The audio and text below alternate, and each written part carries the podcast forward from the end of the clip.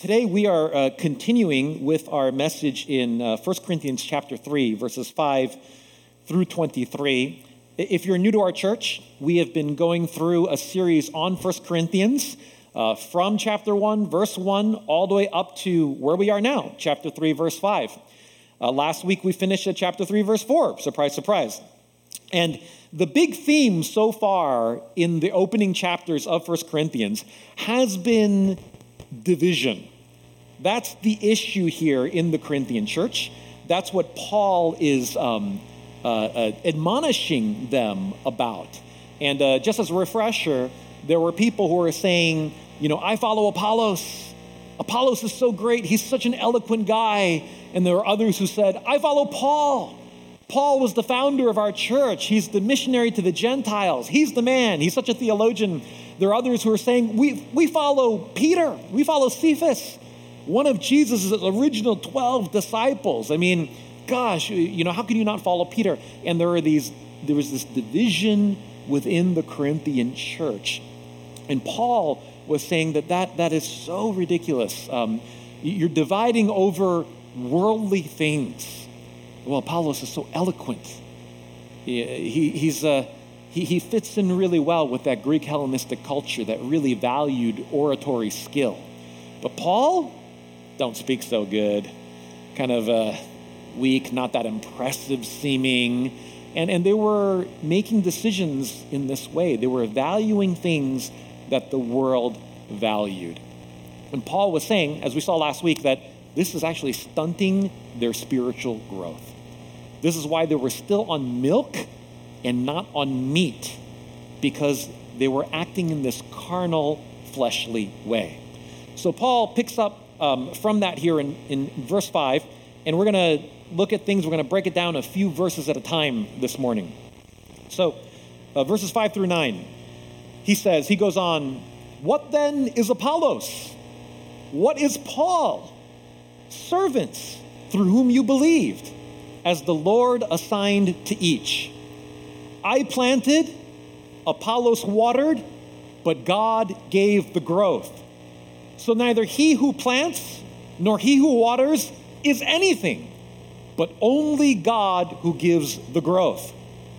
He who plants and he who waters are one, and each will receive his wages according to his labor. For we are God's fellow workers. You are God's field, God's building. When Paul starts out here saying, What then is Apollos? What is Paul? Uh, it's the, the answer to that question is basically nothing. they are nada, zip, zilch, zero. They are nothing. We can see that in verse 7 when he says, So neither he who plants nor he who waters is anything, but only God who gives the growth. Um, in other words, what are you Corinthians doing? with the Team Paul, Team Apollos talk, with all of that. We are nothing. God is the only one who is anything and the one who brings about all the growth. Furthermore, this is really, really dumb, Corinthians, because Apollos and I, as well as Cephas or anybody else they might have been thinking about, we are all fellow workers working on the same thing towards the same purpose. We're all just servants of God. We're all just plowing and working in the same field. We're still building up, we're building up the church together as one unified servant body of Christ. So that's why my title for these verses is Division is Dumb. Division is dumb. The Corinthians would not have approved. It's not a very eloquent title except for maybe the alliteration there. Maybe get a few points for that. But division is dumb. Can you imagine? Think about Paul's illustration here. Can you imagine some planters? They're saying, We're planters, we're the best. We carry with us the seeds of life. We till the ground, we dig up the soil, and we take this little seed that has within it the DNA of life and we plant it in the ground and we cover it up, and that will one day become the plant. Waterers? The water boys? What are they? What are they good for with their water? Nothing can happen without this plant. So we are the best. They are far inferior to us. That's ridiculous, right? You can plant all you want, but if there is no water, forget plants, there isn't even going to be germination. Nothing is going to happen. That seed is going to sit there and nothing is going to happen. There will be no plant, there will be no fruit, there will be nothing to eat without water. That is an absolutely ridiculous thing to say. Similarly, the, the waterers cannot say, We are the waterers. We bring H2O, that which, which brings life. Whenever you go search for life on a planet, what do you look for first? Water. Without water, nothing can happen. We are the best. The planters are far inferior. How ridiculous would that be? If there were no planters and no seeds in the ground, what would they be watering? They'd just be creating mud that would produce no crop, no food, no nothing. This is, this is a, a, absolutely, that would be completely stupid for them to argue in that way planters versus waterers. And that's what Paul is saying you guys are doing, Corinthians. When you say, I'm for Apollos, no, no, no, no, I'm for Paul, you're, you're, you're being absolutely stupid because Paul, Apollos, Cephas, we're all working together on one thing. We are all on one team. We are fellow workers working on God's field together all of us unto the glory of God. Not only that, we can't do anything on our own. We're God's servants. And God is the only one who can bring growth. No matter what we plant, no matter how much we water, God is the only one that can bring any growth. Dividing, division is dumb. It makes no sense whatsoever. Brothers and sisters, um, this applies very much to us within the church today. I think it's important for us to remember that any division between you and somebody else in the church, it's not just about you and the other person. Any division within two people or groups of people within the church ultimately hurts the cause of Christ it ultimately hurts the cause of Christ. It's not just about you, it is about something so much bigger than that. I think sometimes we, we can easily think, oh, you know, I got a problem with that person. But you know what? As long as, you know, he stays on that side of the room, I stay on this side of the room, we don't really cross paths, we don't really make eye contact, we don't really show up at the same events, it's okay. It's fine. I can live with that. You know, we're still going to worship on Sunday. Ulysses is still going to preach the sermon. Got plenty of community groups to go to. He'll go to that one. I go to that one. It's not a big deal. It doesn't affect anybody else. It absolutely affects everybody else. Because any division within the body of Christ hurts the cause of Christ because we are fellow workers. Any of you who've ever been caught up as a, as a third party in division between people, you know how much that can affect other people from the, the awkwardness when you're around both of them together to the conversations where each person tries to convince you of their side and how they are right and how they have been wronged, and the other person was so insensitive and, and was so wrong to do what he or she did. And it creates this tension, and they're not able to be together or serve together, and it affects the church. Imagine when it's not just two people, when it's groups of people, it absolutely affects the work of God. And it undermines it. And Paul says that is dumb because we are all working together on the same team towards the same purpose the exaltation of the glory of God, building up the church of God. Division is dumb. and not just within our church, but outside of the church as well, we need to understand that other churches, other Bible believing evangelical churches that exalt the name of Jesus Christ, that love the word of God, that we are on the same team as them. We're not in the competition. We are fellow workers here in the field of the Bay Area working for the Lord Jesus Christ. They're not competition, and we should pray for them. We should encourage them. God may lead us to potentially support them. and we are to see each other as on the same team because we're all working together for one purpose the glory of God. Now, so Paul says, division is dumb. Let's remember that. Now, he switches here the metaphor from field at the end of verse 9 to building. Okay? Uh, and he goes on in the next few verses to talk more about buildings and architecture. Maybe it's because Paul's a city slicker, he grew up in the city, uh, but he's going to switch from agriculture to architecture. Now, if division is dumb, and that's what Paul is saying here, we have to ask the question as well on the other side what then does unity look like? What does unity look like? Let's look here. Verses 10 through 15. Paul says, According to the grace of God given to me, like a skilled master builder, I laid a foundation. That word skilled there is actually, uh, the root word is sophos, like Sophia, wisdom, philosophy, love of wisdom.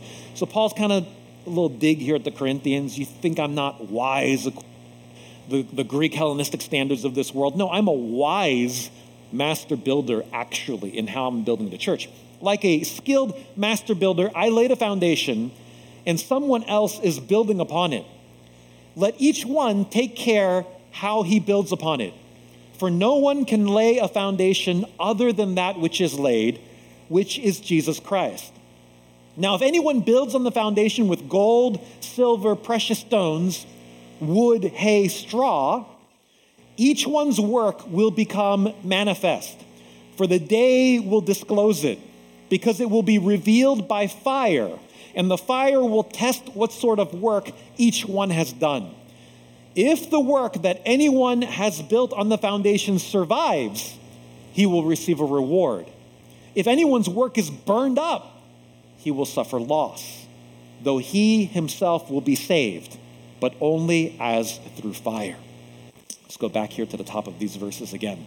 Let me ask that question, go back to that question again. If division is dumb, and we are to pursue instead unity, we need to ask the question what does unity look like? What kind of unity are we to pursue? And, brothers and sisters, we need to understand that unity doesn't just mean being together, physically together, although that's important.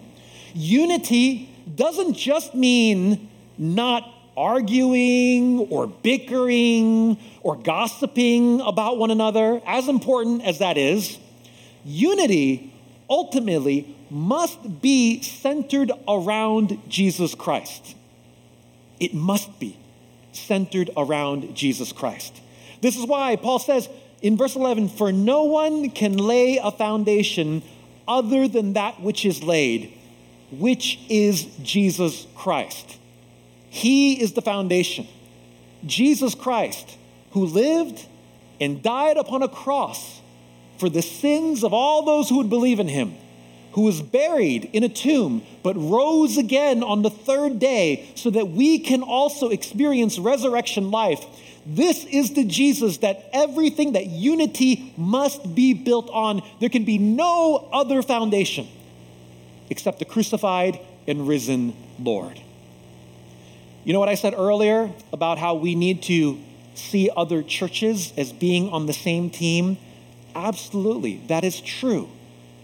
But one of the problems is that so many Protestant churches within America, especially within mainline denominations, have drifted so far from the foundation of Jesus Christ, our crucified and risen Lord, as the only way to be forgiven of our sins and to avoid the wrath of God and that we are to walk in faithful obedience to Him. So many churches have walked away from that that they could not even properly be considered churches anymore, at least not in the gospel sense. Brothers and sisters, when you, um, when you travel and you are on vacation or you travel somewhere else for work and you're looking for a church to visit on Sunday, and I hope that you will do that. I exhort all of you to do that wherever you are on a Sunday to find a church to go and worship God there together with that community of people. When you're looking online and you're searching and you're checking out their websites, the single most important thing on their website is the statement of faith. Not how slick their website is, not if it's got moving graphics and stuff like that and really cool fonts and a hipster look to it. It doesn't matter if it's an ugly, ugly website. None of that matters. The most important thing is the statement of faith on that website. And do they, are they a church that holds to the gospel, to the foundation of Jesus Christ and the Word of God being um, what we are, our rule for life and faith? That is the single most important thing on the website. One day, if you leave Renewal Church in 30 or 40 years from now, or whenever that may be, and you are looking for another church or you move somewhere, the single most important thing to check is their statement of faith. If you go to their website and there is no statement of faith, that is sus. Very sus. If you still like the church, email them. Say, Can you send me your statement of faith? If they will not send it to you, that is very sus. Find out what the church believes. Is it built upon the foundation of Jesus Christ? Now, in verse 12, Paul says, Now, if anyone builds on the foundation with gold, silver, precious stones, wood, hay, straw. So you could build on this foundation with really good quality materials, that's the gold, silver, precious stones, or you can build with cheap materials like wood, hay, straw. No offense, Bo, like this is, wood is good, wood is good. Yeah, the carpenter's in here. Um, but what Paul's talking about here is you could build with good materials or you could build with cheap materials. That's what he is talking about here. Now, so the, if the foundation, follow along here, if the foundation is Jesus Christ, Jesus Christ and Him crucified and resurrected, what Paul is saying is here, when we build on that foundation, we need to build in a way that is consistent with the foundation. When you build on the foundation of Jesus Christ, you need to build in a way that is consistent with the foundation. What do I mean by that? Friends, there are many ways that we can build renewal church and there are there are a lot of things that you can build on besides Christ. We can build this church on many things aside from Jesus Christ. It is very, very possible to do that. We need to understand that. Let me give you a few examples. We can build this church on friendship. Now, there is nothing wrong with friendship. I love friendship. I like friends. I want more friends. I am all about friendship. Friendship is very, very good. What I mean is, though, if, if for you, church is primarily a social thing, if, if that's what it is, if it's a place to come to meet your social needs, to find some people to, to hang out with, uh, to, to go out to eat with, to vacation with, to go hiking with, to play sports with, to, to watch shows and, and talk about the newest restaurants with. If that's your primary goal in friendship, um, that's no different from what non Christians do. How is that any different? And in fact, the problem is that is very, very shallow. That is shallow. If that's what you're looking for in friendship, if that's what church is about to you, it is very shallow indeed. But building friendships upon the foundation of Jesus Christ, that looks like this. That looks like asking the question how can I help my friend to become more like Jesus? Because that is the very best thing that you can do as a friend to be concerned to see your friend live out their potential in Jesus Christ, to become everything that God has called him or her to be. That's being a good friend. It means having relationships of openness and vulnerability, where we, where we stop hiding behind the masks of who we are where we're not held captive by shame because we know that we have been forgiven in Jesus and that our identity is as a child of God, and that enables us to even be able to confess our sins to each other, enabling us to walk in freedom, in greater freedom, and not in slavery to our sin.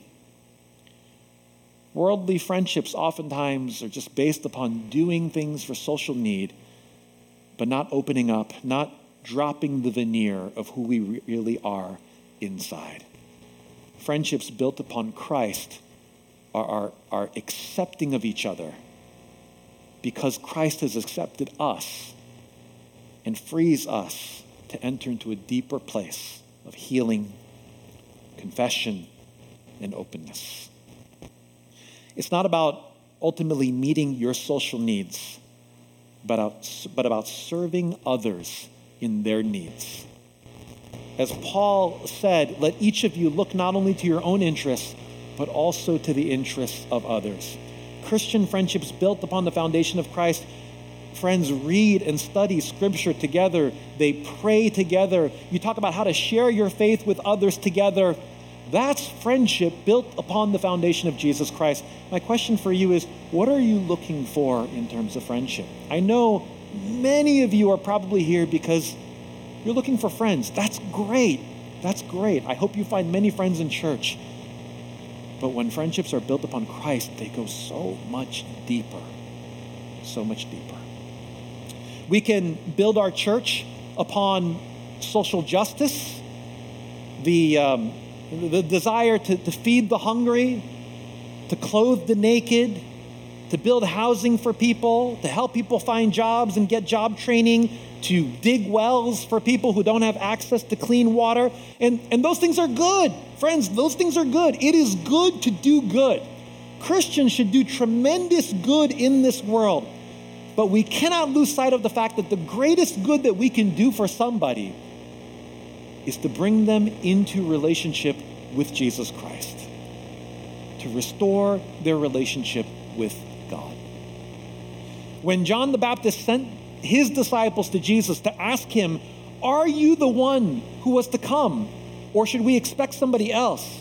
Jesus said, Go back and tell John this the blind receive sight, the lame walk, those who have leprosy are cleansed, the deaf hear, the dead are raised, and the good news is proclaimed to the poor. Jesus healed, Jesus even brought the dead back to life. He met them in their physical needs, but he did not neglect. Make sure John knows the good news is proclaimed to the poor, the gospel of Jesus Christ. When people brought Jesus a paralytic on a, on a pallet and lowered him from the roof of the house, Jesus said to that paralyzed man, Friend, your sins are forgiven. When Jesus healed the lame person, lame man by the pool, he also told him, Stop sinning. Somebody said this about these two events. He said the problem Jesus most wanted to solve was not immobility, but iniquity. And I would agree with that. Jesus fed 5,000 men plus women and children, maybe 20,000 people in all. They were hungry. He fed them, He met their physical needs, but then He told them that the food that they really needed was Himself, the bread of life. And with the bread of life, they would never go hungry. Friends, it's good to dig wells in places where they don't have access to clean water. But the Samaritan woman who had access to a well also needed to know about her sin and that there's a God who is inviting her to worship him in spirit and in truth. Friends, the greatest injustice in this world is not hunger or housing or water. The greatest injustice in this world is that we have sinned against a just God. That is the greatest injustice in this world. And as we bring bread and dig wells and give clothing, we cannot neglect to tell people about the God who loves them, who provided a means unto salvation. Even social justice needs to be upon the foundation of Jesus Christ. You know, the YMCA started in England. Did you know that? I had no idea. I thought like YMCA. I was like, that's as American as it gets. It started in England, blew my mind. In 1844, as a place for young men to meet for Bible study and prayer. It was called the Young Men's Christian Association. That's the goal of it. They met for Bible study and prayer, and they also had practical programs meeting practical needs. They also did that. They believed in that. But they believed in Bible study and prayer and focusing their lives upon Christ. Now, many, many years later, and especially with the movement of the social gospel in the late 1800s and the early 1900s, where the church began to focus on physical needs but more and more began to neglect the message of Jesus Christ, the YMCA, along with them, moved further and further and further away from the gospel. Now the YMCA is bigger than ever, bigger than back from its humble roots in England. But if I go into my local YMCA near where I live, there is not a message, a hint of Jesus Christ in that place. They have programs, they have classes, they're doing things for the community, but Jesus is nowhere to be found. In fact, now it's just called the Y. I guess they could not stand for that C still being there. Let's get rid of it entirely. Now it's called the Y. Brothers and sisters, we can we can build the church upon serving. We need people to serve to build up the church of God. But we can serve not on the foundation of Jesus Christ, but we can serve for all the wrong reasons as well. We can serve out of a sense of legalism, like the older brother in the story of the prodigal son, which only leads to bitterness and burnout, and not really building up the church of God or building yourself up either. We can build the church upon the, the, the marketing and management techniques uh, especially espoused by the church growth movement of the 1980s and the 1990s, when it was about bigger, better, faster, grow the church as quick as we can, as big as we can. And not all of those management principles or things like that are bad. No, we want the church to be organized. But in terms of a foundation, that's the foundation of a company, not the foundation of the church of Jesus Christ. Friends, we are building the church of God and we want to build for the long haul here. That is our goal here at Renewal Church. We want to build with gold, silver, and precious stones upon the only foundation of Jesus Christ, his death and resurrection, and everything that he has commanded us in his word. It is slow it is incremental. It's not sexy, it's not glitzy, but it's rock solid. It's rock solid. Jesus said in Matthew 7 Everyone then who hears these words of mine and does them will be like a wise man who built his house on the rock. And the rain fell, and the floods came, and the winds blew and beat on that house, but it did not fall because it had been founded on the rock. And everyone who hears these words of mine and does not do them will be like a foolish man who built his house on the sand. And the rain fell, and the floods came, and the winds blew and beat against that house, and it fell. And great was the fall of it. Paul says that, you know, one day, ultimately, everything that we've done, what we've built with will be revealed. Because in that day, it will be revealed by fire. And just as fire can't destroy gold, silver, costly stones, but it can burn up wood, it can burn up hay and straw. Everyone's work will be revealed for what it is. Everything we've done for God, what we've done in this church, what we build here, it's not about what it looks like today. It's not even about what it looks like in 10 years or 100 years from now, brothers and sisters. Ultimately, it's about what we bring before the Lord Jesus at the final day of judgment. And everything that we do will be revealed for truly what it is. And, you know, there will be, unfortunately, in that day, many churches and ministries pastors and evangelists, maybe some famous ones, some with huge ministries, huge churches, the best websites, the glitziest looking ministries. And they're actually going to stand there with nothing. It will be burned away. And as Paul says, they their work will be burned up and he will suffer loss, though he himself will be saved, but only as through fire.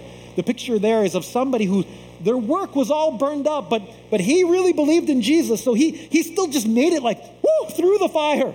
It singed him, you know? He made it through, but everything he had was gone. And he stood before Jesus with nothing at the end.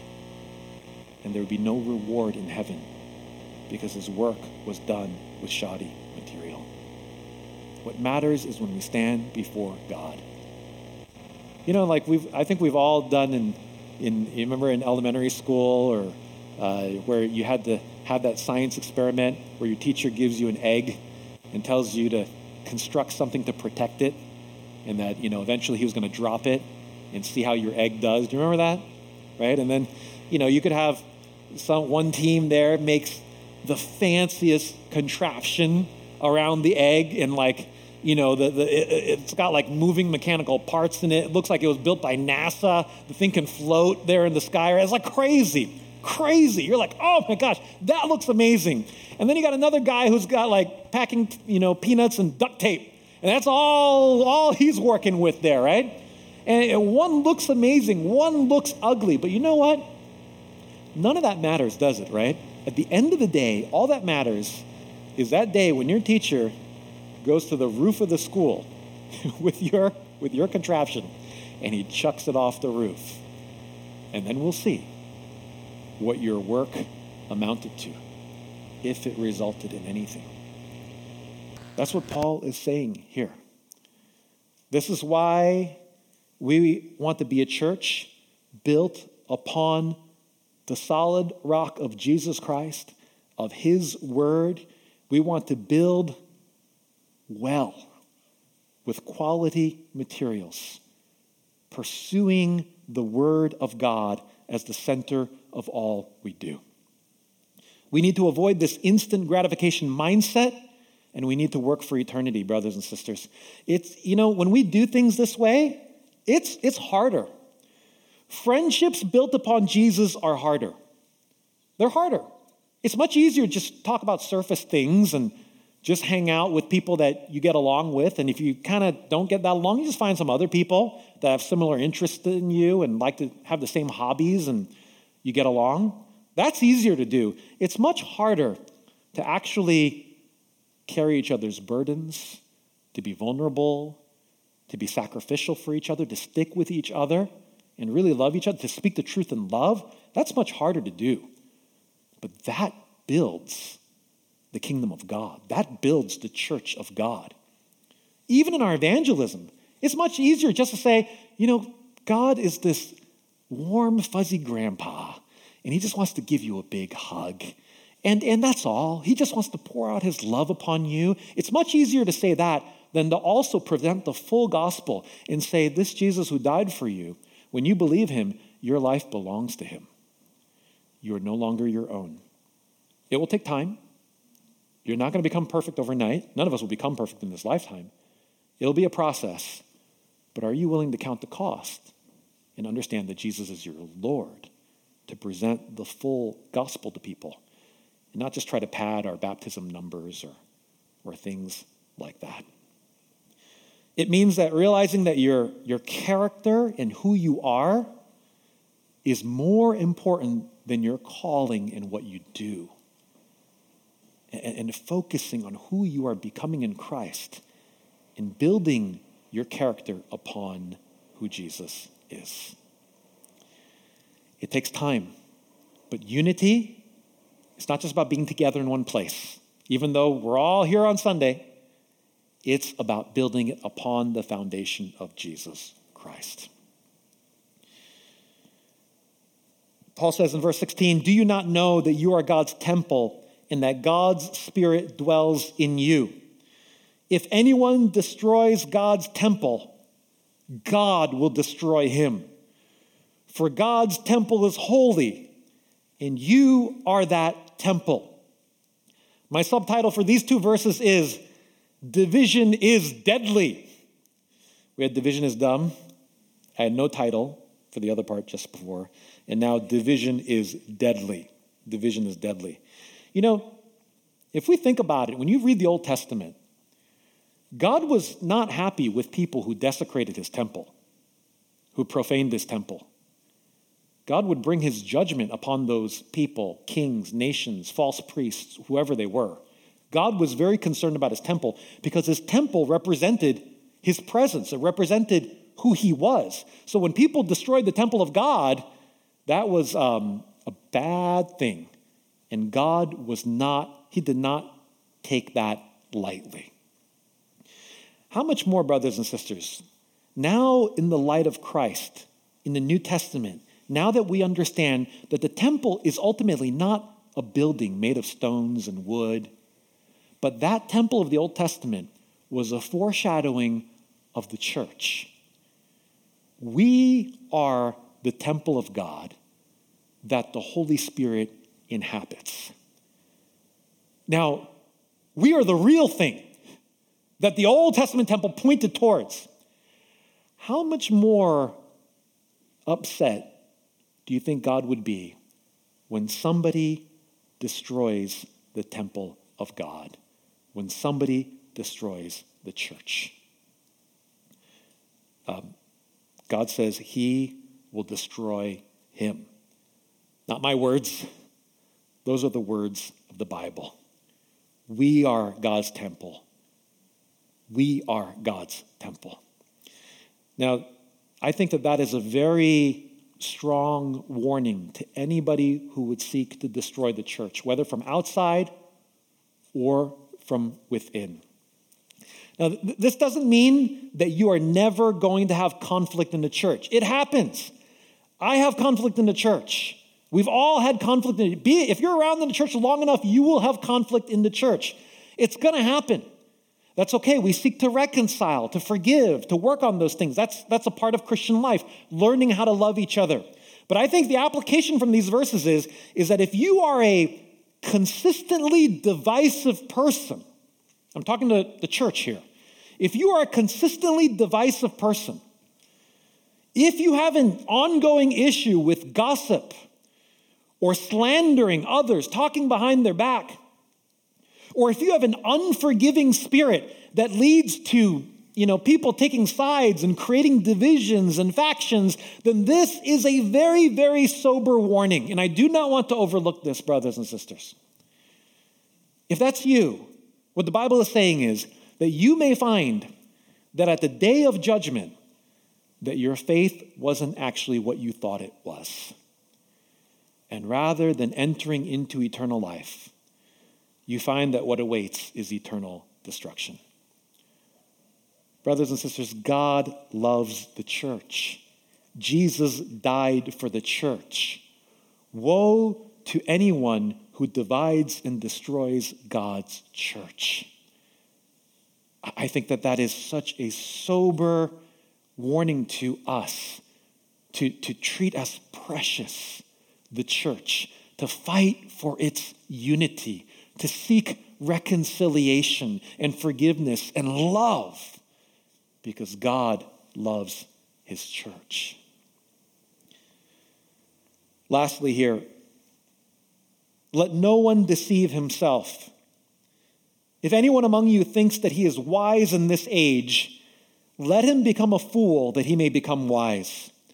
For the wisdom of this world is folly with God. For it is written, he catches the wise in their craftiness. And again, the Lord knows the thoughts of the wise, that they are futile, so that no one boast in men. For all things are yours, whether Paul or Apollos or Cephas or the world or life or death or the present or the future, all are yours. And you are Christ, and Christ is God's. Paul brings it back around full circle again to their, um, the source of their division in the beginning. I follow Paul. I follow Apollos. In other words, people are saying, I'm in the Paul camp. I belong to Paul. I'm in the Apollos camp. I follow him. I belong to Apollos. Paul is saying, man, that is such narrow thinking. That is such small thinking. Because actually, Apollo, Apollos and Paul and Cephas, they're yours. They're yours because they belong to the church. And you are a part of the church. They are, they are a part of you. They're one with you. They belong to you. And you know what? Not just Apollos, Paul, or Cephas, but the world belongs to you. Our Heavenly Father, this world belongs to Him. And we are His children. And we will inherit this world in the new heavens and the new earth. The world is ours. I can walk around and be like, man, that, those trees are mine. that grass is mine. That, that pond over there, that's mine. I don't know if it's going to look like that in new heavens and new earth, but it's all mine because we will inherit this world that God is making new. He said, the pre- he said, life or death are also yours. Life, because, man, to me, when I live, to live is Christ. I live because of Jesus, and my life can be lived for his purposes. And it, life is, has the fullness of joy when I live it for Jesus. And even death, I ain't afraid of death. Because Paul said to live is Christ, but to die is gain. If I die, I end up in the presence of God. I have no fear. Death is a blip where I will enter into the presence of God. He says the present or the future are yours as well. Right now, in this moment, I can live for God with this life. And I know that in the future, I will be with God for all eternity. Everything is mine. Everything is yours, brothers and sisters. And we also belong to Christ, and Christ is God's. We are one. We are one in Christ, brothers and sisters.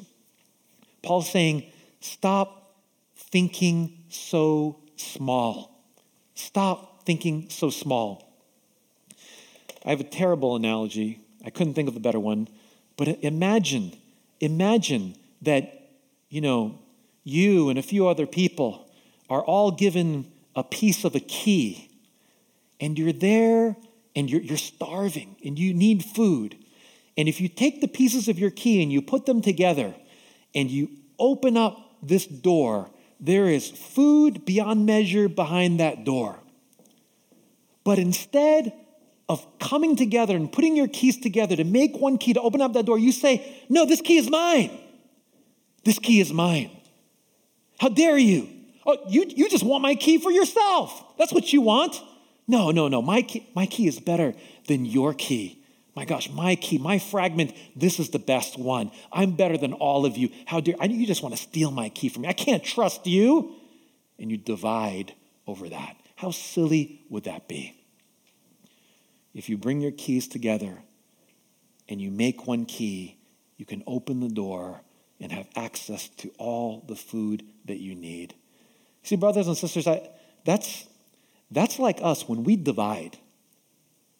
When we divide, and we think it's better for me that I just, you know, keep my distance from that person and just not forgive. It's better for me to just have this anger and resentment in my heart. It's better. I like it this way. We can keep on doing church.